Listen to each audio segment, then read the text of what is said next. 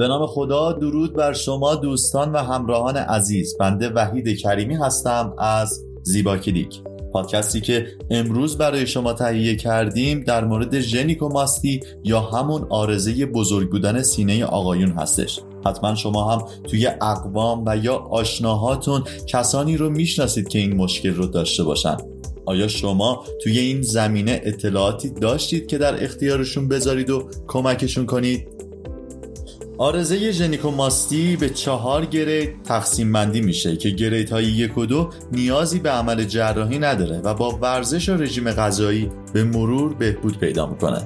اما گرید های سه و چهار گرید هایی هستند که باید پس از مشورت با دکتر جراح پلاستیک عمل بشن. چون در گرید سه و چهار حجم بافت اضافی روی سینه بیشتر از حد انتظاره.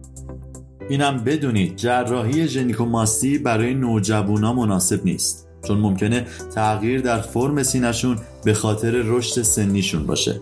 ضمنا کسایی که سابقه دیابت و فشار خون و یا حتی سکته رو دارن حتما قبل از جراحی باید با پزشک خودشون مشورت کنند.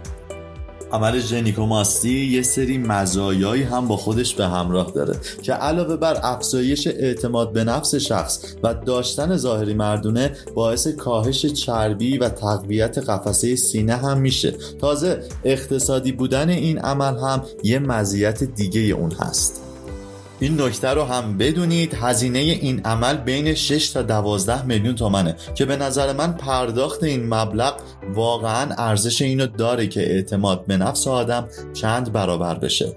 امیدوارم توضیحاتی که توی این پادکست در اختیار شما گذاشتیم مفید بوده باشه. فقط یادتون نره برای دیدن مطالب بیشتر به زیباکلیک.com سر بزنید. تا پادکست بعدی شما رو به خدای بزرگ می سپارم خدا یار و نگهدارتون.